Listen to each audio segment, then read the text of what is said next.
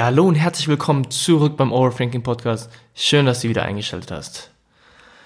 Okay, Leute, da sind wir wieder. Und ich muss mal kurz ein, zwei Sachen zu dieser Folge loswerden, denn ich habe mit dieser Folge, ja, so meine Problemchen. Ich habe das Thema der heutigen Folge schon eine ganze Weile auf dem Zettel.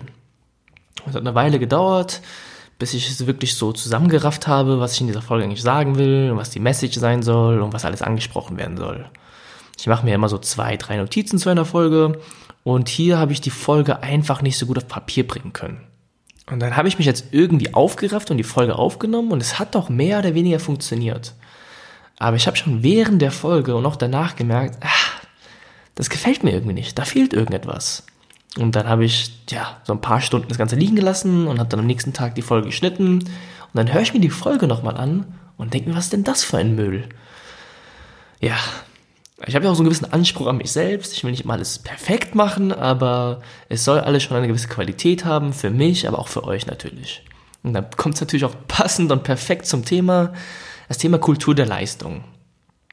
Und ein anderer Grund, warum das Ganze mir so schwer gefallen ist, glaube ich, war dieser leichte politische Einschlag.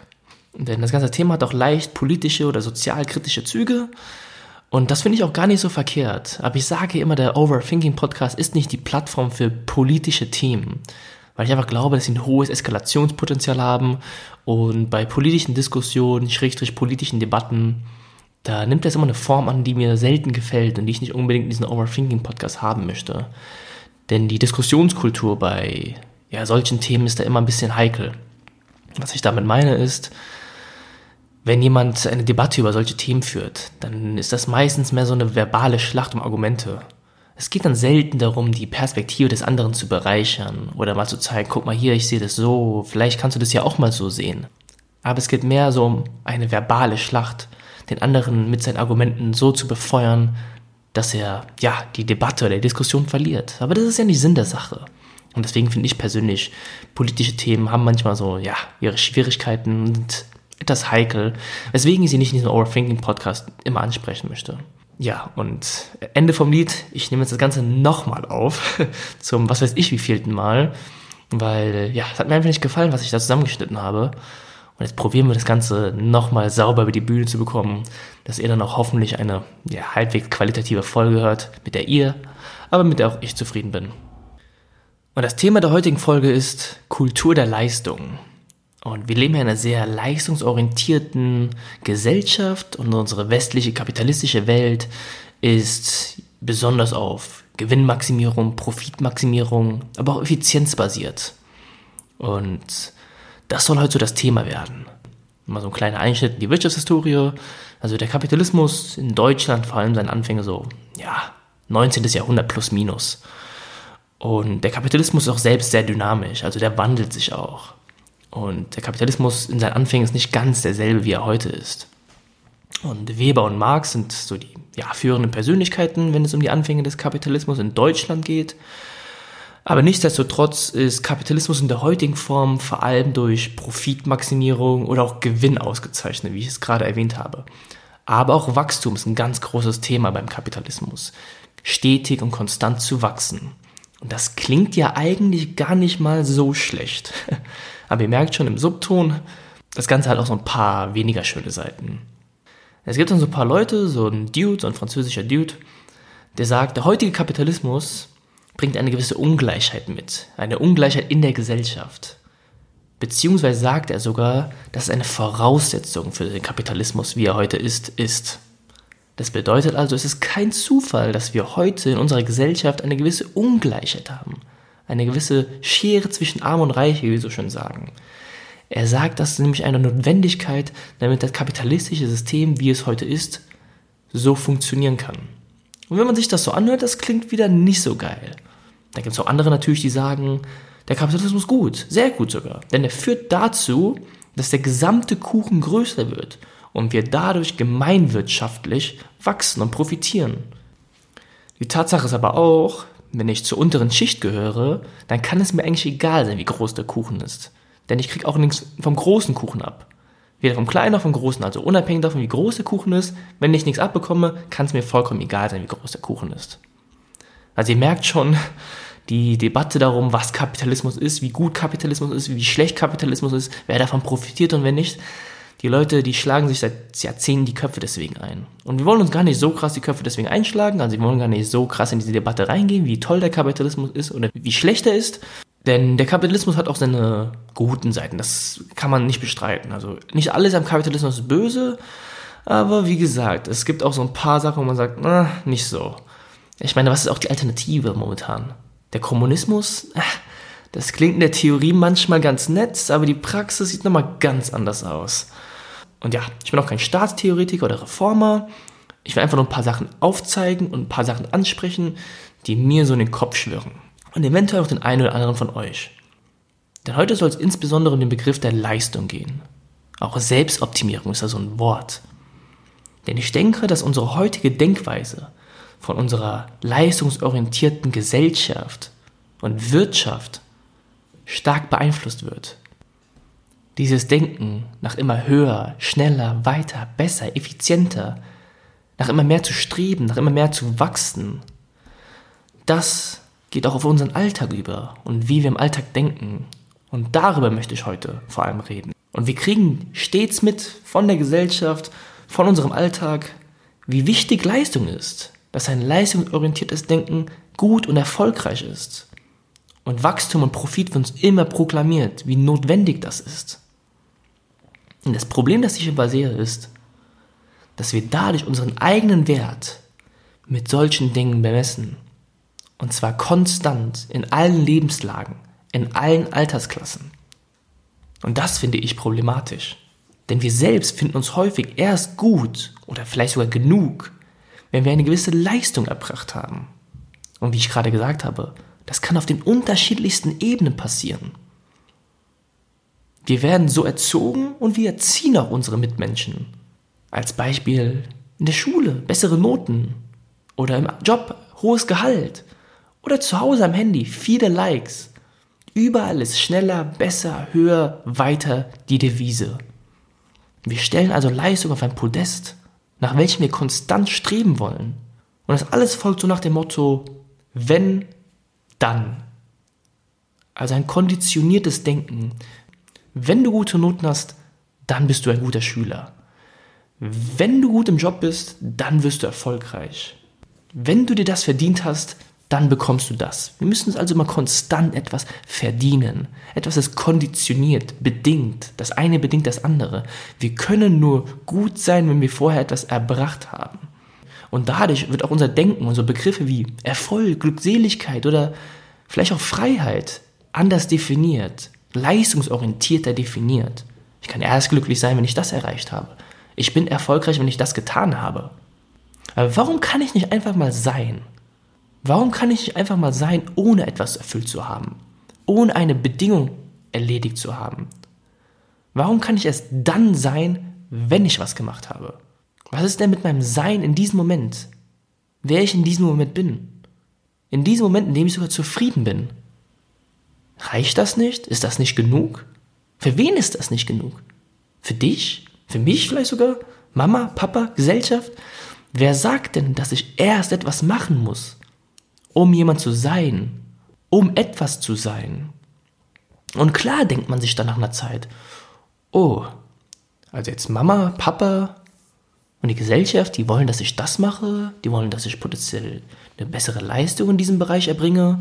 Da muss ja auch irgendwas sein. Und dann zweifeln wir natürlich auch an uns, an unserer Existenz, an unserem Dasein. Ob es wirklich in Ordnung ist, einfach nur zu sein. Und wie ich gesagt habe, das fängt schon ganz früh an. Wir werden so erzogen. Mit den Noten, die wir nach Hause bringen sollen. Und wir werden gefragt, was wollen wir später mal werden? Ja, was ist denn mit heute?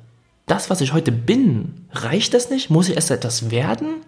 Der, der ich heute bin, reicht dir das nicht? Wem reicht das nicht? Ist das nicht genug? Ist das nicht ausreichend? Und wir kennen das zum Beispiel vom Kennenlernen. Wenn ich jemanden treffe, jemand Neues kennenlerne, der zweite oder dritte Satz ist dann meistens ein, was machst du eigentlich? Was ist das? Das ist doch ein subtiles, latentes Kategorisieren unseres Gegenübers in dieser Gesellschaft. Wir etikettieren den Gegenüber abhängig von seiner Antwort, die er uns dann gibt. Also wenn ich dich frage, was machst du? Und damit meine ich halt, was deine berufliche Situation zum Beispiel ist. Dann als Student, arbeite, arbeitslos, keine Ahnung. Und abhängig davon sehen wir den Gegenüber anders. Als Beispiel, also wenn ich sage, ich habe einen sozial anerkannten Beruf, Arzt, Anwalt, Superman, was auch immer, dann etikettieren wir unseren Gegenüber nämlich positiv. Wir gleichen das mit unseren Erfahrungen ab, mit den Erkenntnissen, die wir bisher im Leben so erreicht haben. Hm, Arzt, ja, das sind tolle Menschen, die helfen anderen Leuten, du machst das auch, bist ein cooler Dude. Und genauso umgekehrt. Wenn ich jetzt sage, ich bin arbeitslos, ja, läuft gerade nicht so gut, dann denke ich mir, ah, mh, hm, der bringt keine Leistung. Aber weiß ich doch noch gar nichts von meinem Gegenüber. Wer bin ich, dass ich mir ein Urteil über mein Gegenüber anhand seiner Berufsbezeichnung erlauben darf? Der Arzt kann genauso viele Leichen im Keller haben wie der Arbeitslose. Und ich weiß gar nichts über diesen Menschen, über seine Charakteristika, über seine Attribute, aber mutmaße mir ein Urteil. Das Ganze funktioniert meistens unterbewusst. Die Leute sind sich dessen gar nicht bewusst. Aber ich beobachte sowas sehr häufig. Ja, wie geht's? Was machst du?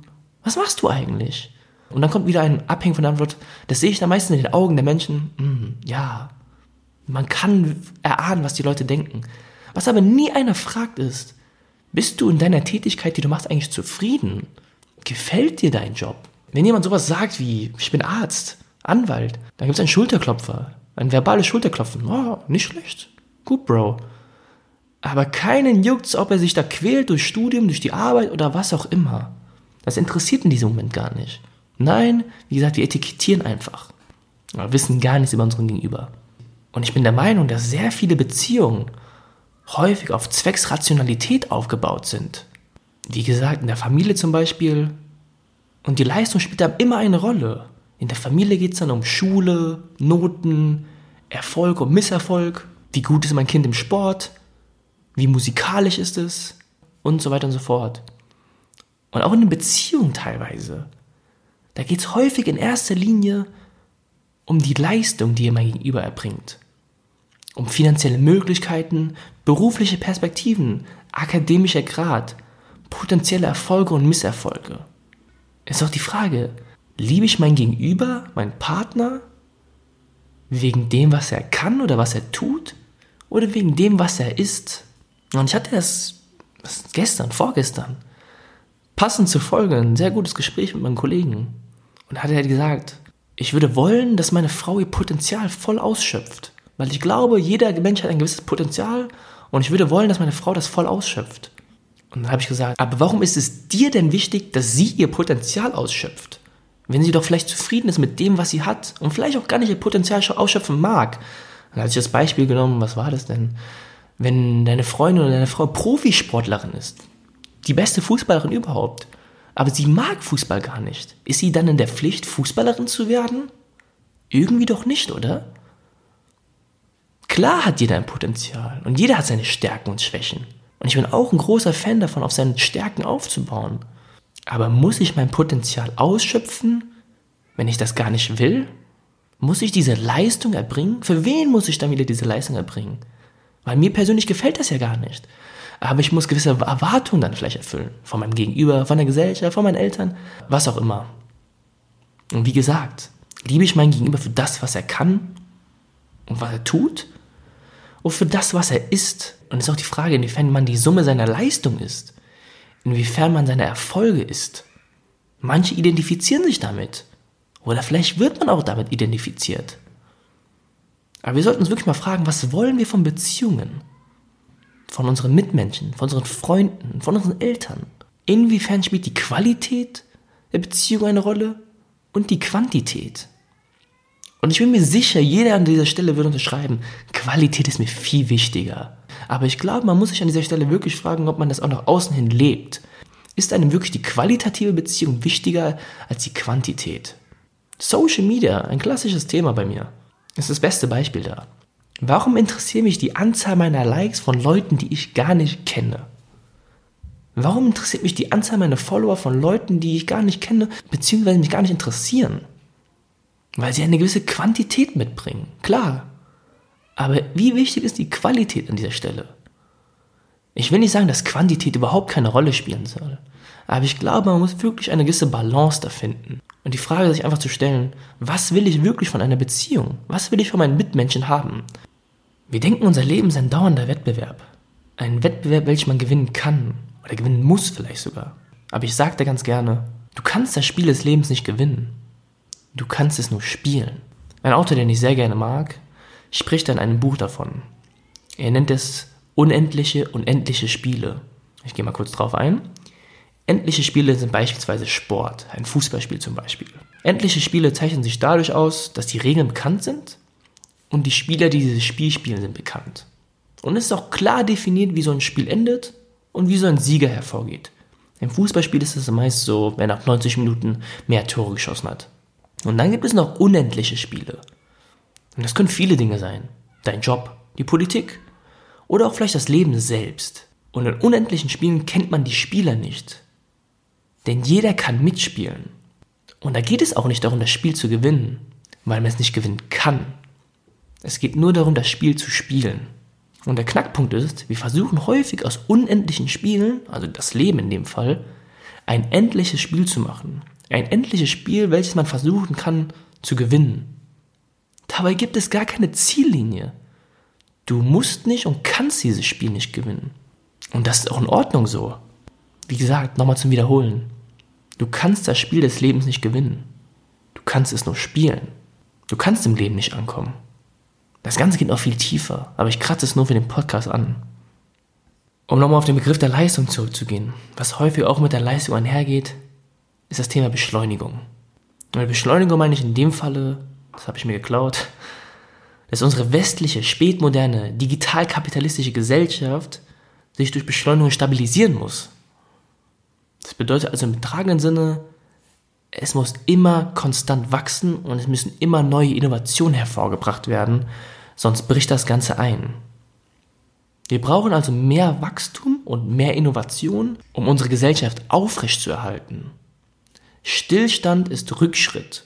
Und wir merken das jetzt natürlich in der heutigen Situation durch Corona. Die Wirtschaft, die wächst gerade nicht so wirklich. Ne? Alles ist so ein bisschen lahmgelegt und alles bricht ein. Nur weil es nicht konstant wächst, nur weil kein konstanter Fortschritt zu sehen ist, bricht gerade alles ein. Und ein Bild, was ich mir da ähm, aufschnappen durfte, ist ein Bild, das Bild der Rolltreppe. Stellt euch vor, ihr lauft eine Rolltreppe hoch, aber in entgegengesetzter Richtung. Also die Rolltreppe kommt euch entgegen sozusagen. Wenn du jetzt stillstehen würdest, dann würde dich die Rolltreppe ja konstant zurückschmeißen. Das bedeutet also, du musst auf dieser Rolltreppe Aufwand erbringen, um erstmal den Status quo aufrechtzuerhalten, um erstmal auf der Stelle stehen zu bleiben. Und so in etwas auch unsere Gesellschaft. Wir müssen erstmal ziemlich krassen Aufwand erbringen, um auf der Stelle stehen bleiben zu dürfen. Wir reden noch gar nicht von Fortschritt.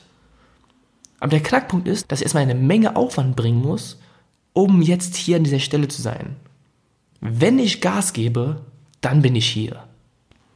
Und zum Thema Beschleunigung gehören auch die Ressourcen, auf die wir uns fokussieren müssen. Ressourcenfokussierung bedeutet in dem Fall das Vergrößern und Maximieren seiner Sachen, seiner Ressourcen. Mit Ressourcen meine ich jetzt auch die Bildung, Geld, aber auch das Eigentum. Und es dreht sich um das Wahren und Vergrößern dieser. Und in der Regel ist es so, je größer unser Vorrat an diesen Ressourcen, also je mehr Geld, je mehr Bildung, je mehr Eigentum ich habe, umso höher ist auch unser sozialer, gesellschaftlicher Stellungswert. Wir beurteilen also Leute wieder vor allem nach dem, was sie haben und nicht, was sie sind. Und im Zuge, dass wir immer mehr davon haben wollen, fällt dann auch der Begriff Selbstoptimierung. Ein Riesenwort heutzutage. Alles und jeder will dir natürlich dabei helfen, denn wir sind ja angeblich so super altruistisch. Und dann fallen da so Begriffe wie jeden Tag ein bisschen besser, die beste Version deiner selbst. Das sind so Slogans, die dann immer wieder vorkommen. Wieso muss ich denn mein heutiges Ich verbessern? Was ist denn, was stimmt denn mit meinem heutigen Ich nicht? Und das ist dann wieder der Punkt. Wem reicht es nicht, der zu sein, der ich heute bin? Und das ist so ein bisschen der Punkt, den ich eben gerade mit dem Potenzial erwähnt habe. Jeder hat ein Potenzial. Aber es liegt doch an dem einen, sein Potenzial ausleben zu wollen. Ich finde das vollkommen in Ordnung, dass Leute dabei helfen wollen, Potenzial zu entfalten, Potenzial aufzudecken. Aber ob ich mein Potenzial wirklich dann nutzen möchte, das ist doch wieder was anderes. Und die ganzen Selbstoptimierungsprogramme zielen dann wieder in eine gewisse Richtung. Eine leistungssteigernde Richtung. Ich will nicht sagen, dass wir alle unsere faulen Haut hocken sollen. Die Welt funktioniert auch nicht mit Luft und Liebe. Aber ich glaube, dass es auch mal okay ist, einen Schritt zurück zu machen oder einfach mal stehen zu bleiben. Aber in unserer leistungsorientierten Gesellschaft und unserem leistungsorientierten Denken wird Stillstand nicht toleriert. Stillstand ist wie gesagt Rückschritt. Aber ich denke, wir merken gerade in der heutigen Zeit, in der jetzigen Situation, dass natürlich auch Wachstum seine Grenzen hat und dass kontinuierliches Wachstum auch nicht immer gut ist. Und wir wissen natürlich, dass es Phänomene gibt, dass Leute mit sehr vielen Ressourcen, mit sehr vielen Sachen, tot unglücklich sind. Aber auch genauso umgekehrt. Leute mit sehr wenigen Ressourcen sind sehr zufrieden. Ich will da jetzt keinen Zusammenhang irgendwie ähm, schließen, aber Ressourcen alleine sind kein Indikator für die eigene Zufriedenheit.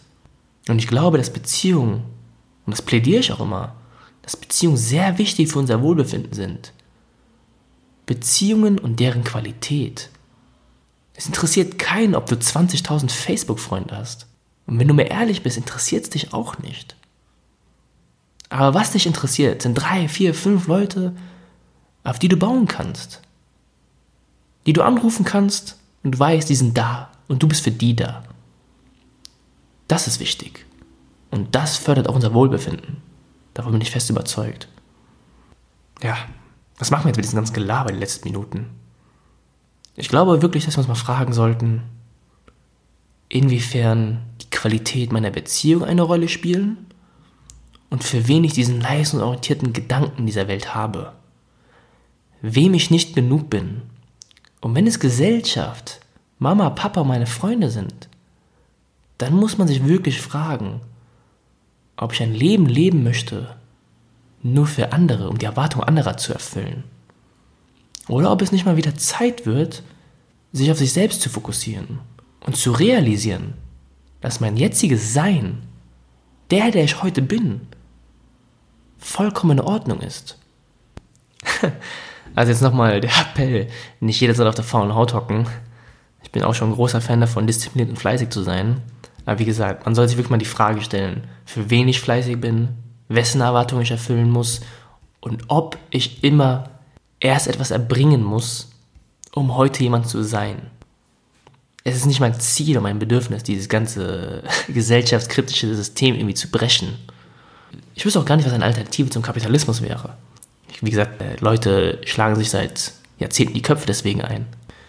Aber ich glaube, und das wird sich in der Zeit zeigen, dass manchmal weniger mehr ist, wie man so schön sagt. Und mit weniger meine ich Konsumverzicht. Ich glaube, wir müssen manchmal etwas zurückstecken. Und das klingt ein bisschen paradox, aber ich glaube, wenn alle ein bisschen weniger haben, haben wir in der Summe mehr. Aber ja, ich muss zugeben, so traurig das klingt, ich zweifle da manchmal wirklich an uns. An uns, uns als Menschen, als soziale Wesen, altruistische Wesen. Und wenn ich dann sowas wie Hamsterkäufe sehe, ey, was gibt's denn egoistischeres als Hamsterkäufe? Und ich glaube wirklich, wenn es hart auf hart kommt, dann denkt jeder nur an sich. Und das ist wirklich schade. Und ich würde mir wünschen, dass sich da so ein bisschen was wandelt in meinem Denken. Aber ja, das muss man jetzt sehen mit der Zeit. Ich bin sehr gespannt, wie die Gesellschaft nach dem Ganzen hier aussehen wird. Aber das ist nur hypothetisches Denken, das ist Zukunftsmusik. Das wird sich mit der Zeit zeigen. Vielleicht wird auch alles wie immer. Und das Ganze war einfach nur zwei, drei, vier, fünf Monate. Slow down. Aber dann geht alles wieder seinen Gang. Was sehr gut sein kann. Gut. Kommen wir mal so langsam dem Ende zu. Ich hoffe, wenn ich mir die Folge beim Schneiden nochmal anhöre, dass da diesmal was Besseres bei rumgekommen ist als das letzte Mal. Ey, könnt euch nicht vorstellen, ich sitze da, schneide meine Folge und ich denke so, was ist das? Was redet der Typ da? Da kommt ja nur Müll aus seinem Mund. Aber ja, ihr merkt, Kultur der Leistung, ne? Ich habe auch ein bisschen Anspruch an mich selbst und denke mir, ach, du musst das und das und das machen und das und das sagen, das muss doch so ankommen, das muss so formuliert werden, ist doch klar. Wieso kann ich nicht einfach mal sein? ah ja, gut. Mm, ja, von meiner Seite war es das dann. Ich hoffe, das Ganze hat euch gefallen. Wenn euch das Ganze gefallen haben sollte, könnt ihr das auch abonnieren. Spotify, iTunes, um keine Folge mehr zu verpassen. Bei iTunes könnt ihr auch eine Bewertung oder einen Kommentar hinterlassen. Da freue ich mich auch immer ganz gerne. Nachrichten oder Kommentare könnt ihr mir aber auch so zukommen lassen. Über die E-Mail-Adresse overthinking.de@gmail.com, über die Website overthinking.de oder über den Instagram-Kanal. Das sind so die aktivsten Portale, wo man mich am ehesten erreichen kann. Ja, dann würde ich sagen, ja, Kontaktinformationen packe ich wie immer in die Show Notes. Und ja, dann war es das auch schon. Ich hoffe, das Ganze hat euch gefallen. Ich verabschiede mich an dieser Stelle. Ich hoffe, du schaltest auch beim nächsten Mal wieder rein. Und wünsche dir an dieser Stelle einen wundervollen, entspannten Tag. Bleib gesund und viel Spaß beim Gedankensortieren. Musik